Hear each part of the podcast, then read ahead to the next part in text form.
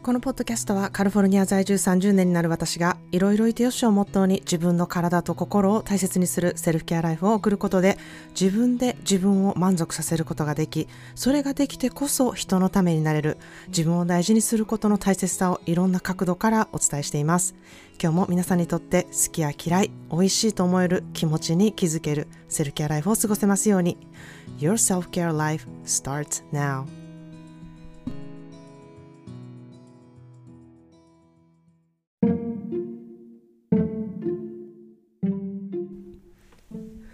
皆さんいかがお過ごしでしょうか、えー、公式 ライン でいちがついつかにあるさんかげつ講座の説明会とともに、なぜセルフケアが必要なのか、セルフケアをどのようにできるのかということをね、お伝えする講座の連絡をお知らせさせていただきました。まだ受け取ってない方、えー、連絡欲しい方はぜひ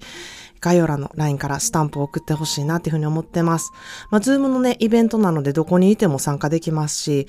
えー、音声もね、映像もオフで気軽に参加できるようになっていますので、参加していただいた方には、えー、特典ももちろんご用意してますので、ぜひこの機会に参加してみ、見てほしいなというふうに思ってます。えっとですね、日本の、えー、昨日の夜ですね、えー、実はセルフケアのコミュニティのね、方たちと忘年会ズームみたいなのをしたんですけれども、えー、それぞれね、結構気軽に参加できるズームとなっているので、まあ出たり入ったりする人もいれば、こうなんかしながらの方もいたりとかですね、帰りの道中だったりとか、また車内だったりとか、えー、子供のお世話をしながら耳だけ参加されるっていう方もいたり、またチャット欄でね、参加されたりとか、まあ本当にいろんな形でこう気軽に参加するっていう、えー、形をとっているんですが、私それがめちゃくちゃ好きで、あのー、うん、個人コンサルって結構がっつり向き合ってお話をするって感じなんですけれども、えー、こういうグループズームになると、えっと、気軽にこう集まるみたいな感じで、えー、あんまりね、テーマを決めて、あのー、話しているわけじゃないんですけれども、えー、なんかこう、お料理、しながら参加して、えー、パートナーが入ってきたりとか、家族が映ったりとか、えー、なんか皆さんのね、いろんな素の姿みたいなのがすごい見れるんですね。なので、なんか私としてはちょっと、えー、お菓子の一番美味しいところを食べてる気分というか、なんかね、そういう、あの、印象になってめっちゃ嬉しいなっていうふうに思ってます。で、毎回こう、いろんなテーマでね、盛り上がるトークに自然となっていくんですけれども、まあ、それもね、えー、楽しくって、なんか、昨日はね、そんな中、えーえー、所作、えー、について話が盛り上がったんですね。こう、仕草とか姿勢とか、そういうことですよね。で、まあ、あの、やはり私人間オタクなんで、人を見るときに、やっぱそういうとこすぐ目につくんですよね。手の印象だったり、仕草だったりとか、えー、姿勢だったりとか、その人の雰囲気だったりとか、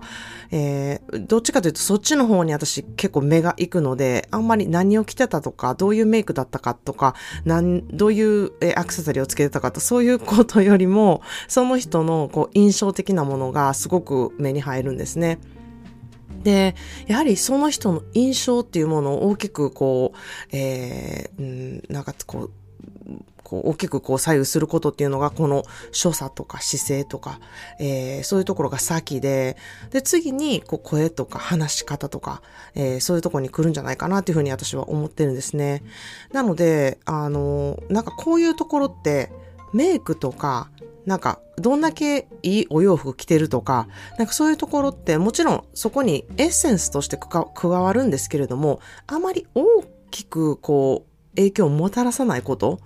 で、なんかそういうことってやはり生き方だったり、その人の自分への意識みたいなのが、えー、そのね、あの、所作とか、えー、姿勢とかそういうところにあの出るなっていうふうにすごい思うんですね。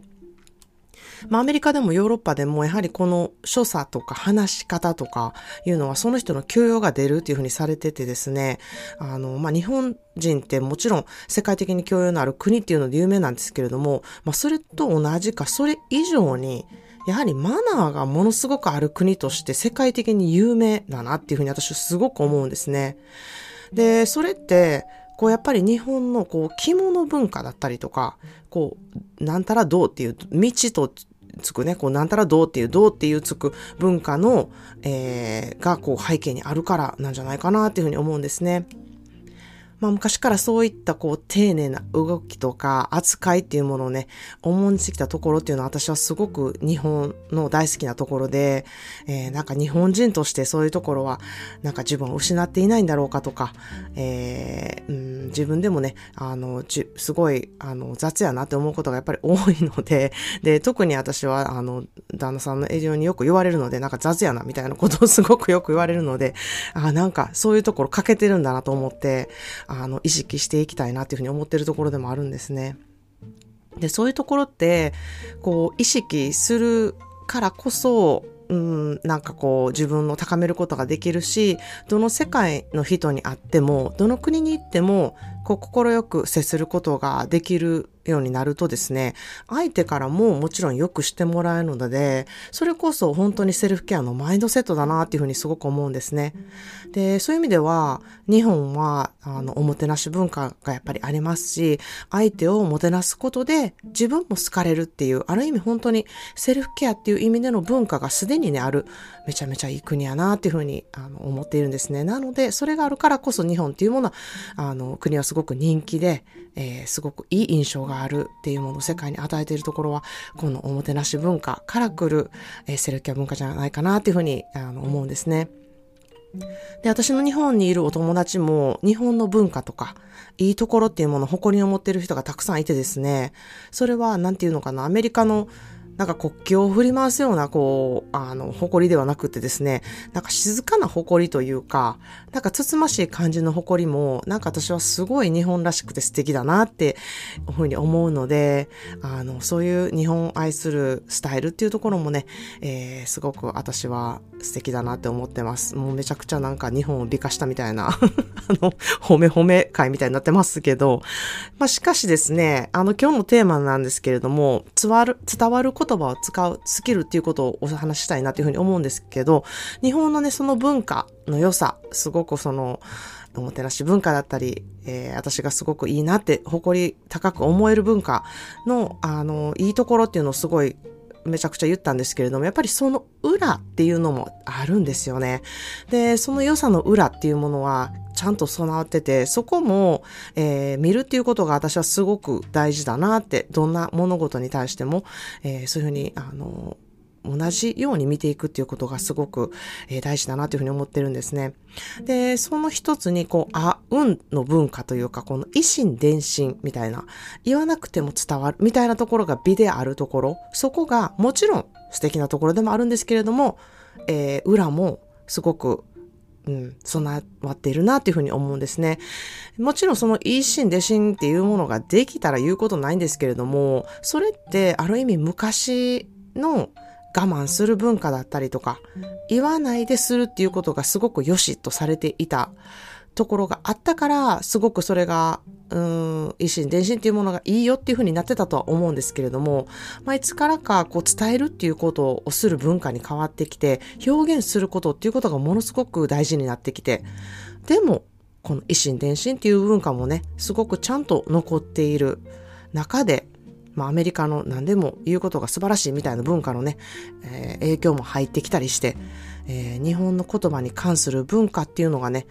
なんかちょっとブレてきてるんじゃないかなっていうふうに感じるんですね。まあ、あんたにブレてるとか言われたないわっていうふうに思うとは思うんですけれども、なんていうのかな、こういう、こう、外から見てて感じることっていうのがすごくあるんですよね。で、日本語も、こう、ちゃんと知らないね。日本の語学的歴史背景とかも何も知らない私が、なんかほんまにこういうこと言うのはすごくおこがましいんですけれども、まあ、外国に長い間いて、こう、人が話す言葉っていうのもね、すごく変わってきたなっていうのを、あの、長年外からいる、いて感じるんですね。日本にちょこちょこ変えたり、えー、日本の人と話したりとかすることで、まあ私がティーネイジャーからずっといるので、その間、こう、うん、日本の友達とかと話していく中で、あ、こういう言葉っていうのが出てきたんだなとか、あ、こういうふうに変わってきたんだなっていうのが、こう、やはり外から見てると感じることたくさんあるんですよね。で、もちろん同じようにアメリカでもスラングが変わったりとか、あ、こういう言い方なんかするようになったんやなっていうことももちろんあるんですけれども、こう、もともとある文化からずっと変わらない部分っていうものと、変わっていく部分のバランスが、こう、取れてないと、結構こう、うん、しんどいことというか、えー、ちょっとギャップになることっていうのは増えるなっていうふうに私すごく感じてるんですね。まあ、一般教養の文化がすごい日本って高いので、まあ、字が読めたり書けたりすることがみんな当たり前っていうふうにあの思ってると思うんですね。そんな字書けへん人とか読まれへん人っておるんぐらいの分、なんかこう教養の高さやと思うんですね。で、話す言葉もやはりあのレベルが高いっていうふうに私は感じてるんですね。まあもしこれを聞いてる人は、いやまあじゃあそんなん言うけど日本人めっちゃ話すレベル低いでっていうふうにね突っ込まれるかもしれないんですけれども、こういろんなあの国のこう一般レベルを考えると私はすごく高いんじゃないかなっていうふうに感じてるんですね。まあこれは本当に私の個人的なえ意見なんですけれども、で日本語っていうものはその中で丁寧語があって謙遜語があって、うん、あのなんかそれってね、あの、謙遜語も丁寧語もなんかわからんと言ってるで、みたいな、あの、友達もたくさんいるんですけれども、それでもやはり丁寧に話すっていう文化はあってですね、使い分けることができている人がものすごく若い、うん、年代からそういうことをすることが、人がね、すごく多いなっていうふうに思うんですね。例えば小さい子が目上の人に対して話す言葉でもそういう話し方よりこっちに話しなさいっていうことを言ったりとか、えー、そういうふうに大人に対して話す言葉を変えたりとか、そういうことをする子供も多いなっていうふうにも思うんですね。で、私は以前のポッドキャストでもお話しているように、あの、じゅうろくさいからアメリカに来てるので、この丁寧語だったり、目上の人に話す独特な言葉遣いっていうのをあんまり学んでこなかったっていうふうに思うんですね。まあ、今のじゅうろくさいってもうめちゃくちゃそういうのちゃんとできる方多いとは思うんですけれども、私自身、こう、あんまり苦手だなっていうふうに思ってて、まあ、そういう人をこう、生活していく上で周りで見ていないので、学ぶ機会がやっぱり少なかったなっていうふうにもすごく思うんですね。で、あの、なので、こう大人になってきて、すごく意識して、ああ、こういう話し方をしている大人っているんだなって、あの、注意して聞くようになったんですね。で、その中でも、あ、こういう話し方って素敵やなとか、あ、この人の丁寧語っていいなとか、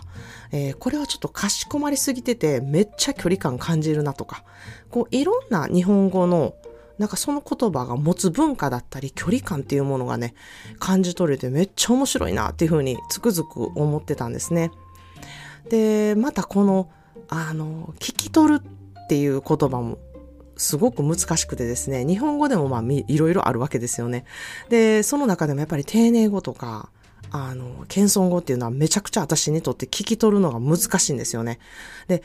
もう話すのはもっと難しくてですね、まあ、昔の私ポッドキャストで日本の市役所に行った時に私が帰国子女って知ってタメ語でねひそひそ話してくれる担当の佐藤さんの接客っていうのがあの私にとってめちゃくちゃわかりやすくてすごい嬉しかったっていうエピソードがあるんですけれども、まあ、そんな感じでこう丁寧語で話されるからこそわからない日本語になってしまうっていうくらい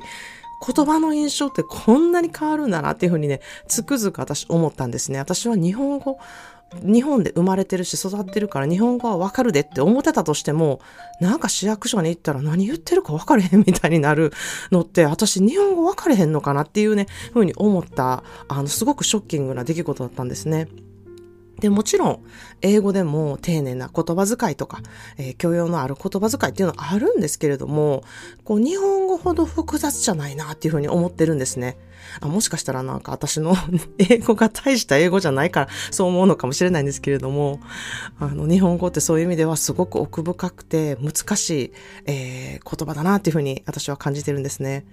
で、先日友達が ライン で私のポッドキャストの感想を送ってくれたんですけれども、なんか私はてっきりリスナーさんからのメッセージだと勘違いしてめっちゃ丁寧に返事をしたんですね。そしたら友達にどうしたん？なんでそんな他人行儀なんていう返事が来て、こうスレッドを見返して、あ、なんや、友達やんっていうふうに思ってね、二人で笑ってたんですけれども、これってまさに、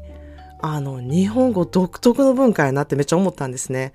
で、仮にこれを英語で友達にクライアントさんやと思ってメッセージしても、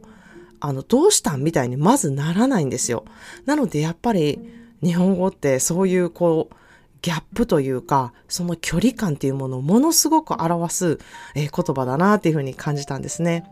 で、まあ、私の場合そこに大阪弁も入るので、友達とのやりとりはやっぱりすべて話してる言葉をそのまま打つみたいなことをするから、語尾がすべてなんとかやねんみたいなのが終わってる気がします。なので、ちょっとなんとかデスマス系になると、どうしたん行々しみたいになると思うんですね。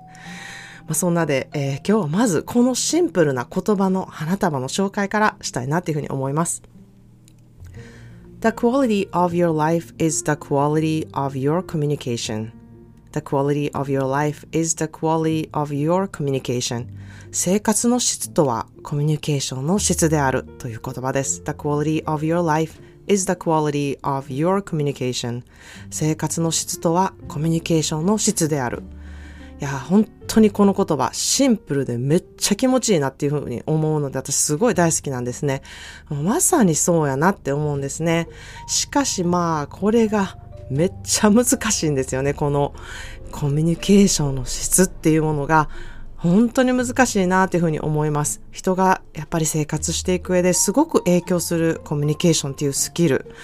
言葉をね、たくさん知っていても、教養があっても、文法を知っていても、丁寧語とか謙遜語の両力があっても、それをどうやって使っていくか、どの境、どの状況にね、誰に使うかっていう、そのことですよね。その、えー、決めていくこと、どのようにそれを活かしていくかっていうこと、えー、このスキルで生活の質っていうのがね、やはり変わっていくなっていうふうに本当に私身をもって、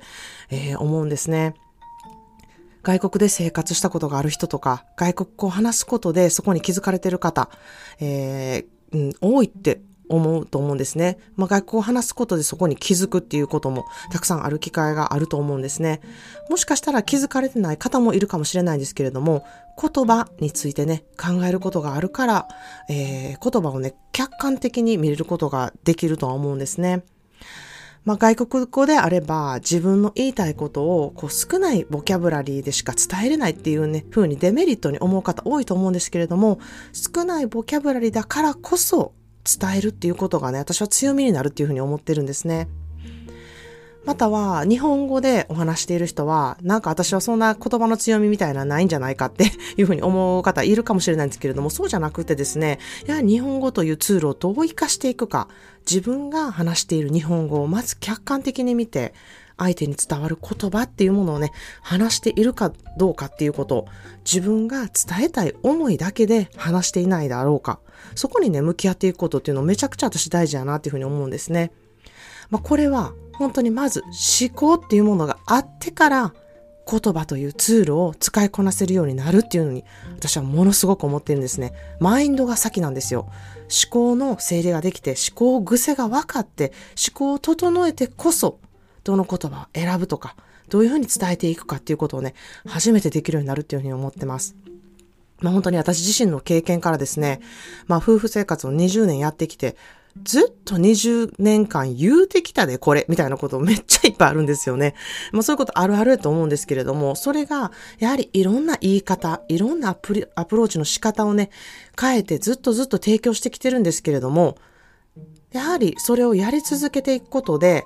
何かの瞬間でパッと通じたみたいなことがあって、え、これにじゅうねんかん言ってきたから、通じたのか、それともその言い方を少し変えたじゅっぷんで通じたのか、そこは本当に未だにクリアではないんですけれども、あの、そういうふうにやっていくこと、言い方を変えていくこと、どうやったら通じるのかなっていうことをやっていくこと、っていうことがやっぱり私すごい大事だなっていうふうに思ってて、私も未だにこれは修行中でですね、まあなんか修行とか言うと全然楽しくなさそうなんですけれども、もちろん、あの、イライラしたり怒ったりしながらも、あ、こういうふうにしたら通じるんやなとかいう発見がやっぱり面白いなっていうふうに思いますし、それは、あの、日本語と英語を使える私であっても、言葉の問題じゃなくて、やはりまずこう思考であること、マインドであること、そこが本当に大きいなっていうふうに声を大にして言いたいなっていうふうに思ってます。で、分かってくれない時って、あの、やっぱり人のせいにする方多いんですよね。で、人のせいにする方がやっぱり楽なんですよ。あの人言ってること分かれへんわっていうことをやる人すごく多いと思うんですね。もちろん私もそれやるときあるんですけれども、え、それってゲーム終了なんですよね。もうそこ、それ言った時点でもゲームオーバーなんですよね。そうじゃなくって分かってもらえるようにあの、やっていくこと、私の大好きな言葉が、千通りのことを千回するっていうことなんですけれども、もう本当にこれやっていくのみやなっていうふうに思うんですね。で、それをやっている最中に分かってもらった場合は、勝利じゃなくって、次のステージに進めるっていうふうにね、えー、私は思っているんですね。そんなゲーム感覚で、こう次々とステージを踏んでいくこと、そこが面白いなっていうふうに思ったら、ずっとゲームオーバーにはならず、新しいステージ、つまり新しい世界が見えていって楽しくなっていくなっていうふうに私は思っているんですね。まあ私も思考でするセルフケアについて、今回のエピソードでろっぴゃくじゅうごとおり話したってことになるんですね。まあしかしせんとおりまではまだまだあります、ありますし、それをまたせんかいやっていくっていうには、もっちゃ先が長い話なんですよね。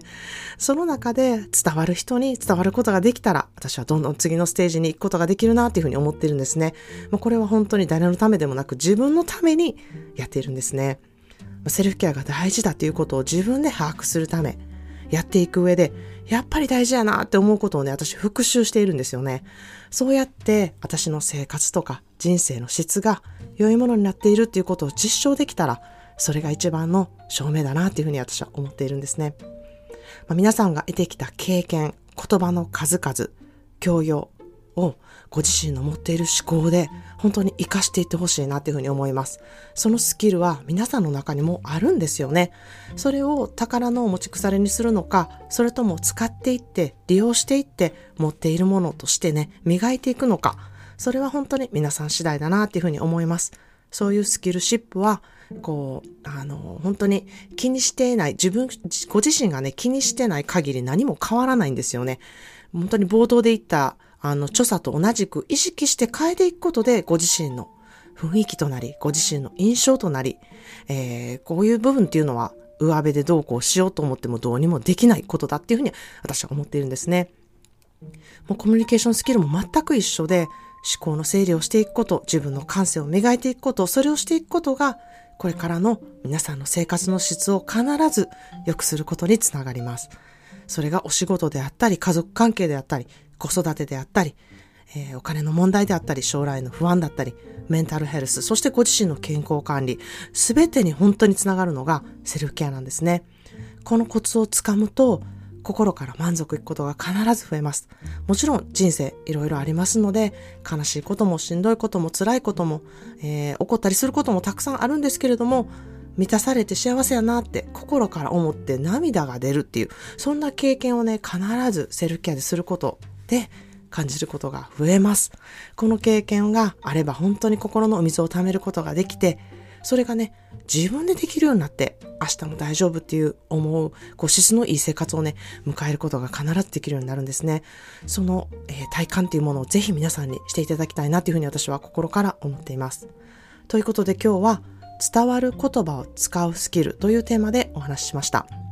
えー、思考を生かしてコミュニケーションスキルを上げたい、生活の質を上げたいと思う方はぜひ、えー、いちがついつかにあるさんかげつ講座の説明会に参加してほしいなというふうに思います。講座を受ける受けない関係なしにですね、どのようにそれを得ることができるのか、思考力ってどうやって活かすことができるのかと思われる方は、本当にぜひ一度参加してみてほしいなというふうに思います。参加希望の方、説明会の案内が欲しい方は概要欄からご連絡ください。それでは今日も思考でセルフケアでご自身をいたわる日をお過ごしください。Today's daily words of bouquet is The quality of your life is the quality of your communication. 生活の質とはコミュニケーションの質である。The quality of your life is the quality of your communication. 生活の質とはコミュニケーションの質であるという言葉です。今回も最後まで聞いてくださりありがとうございました。Thank you so much for listening to today's episode of 思考で Self-Care. お相手はカリフォルニアからまーちゃんでした。それではまた次のエピソードまで。Have a wonderful self-care day. As I always, I'm sending you a big hug to you. 今日も皆さんがいてくれることに感謝です。ではまた。Cheers to you.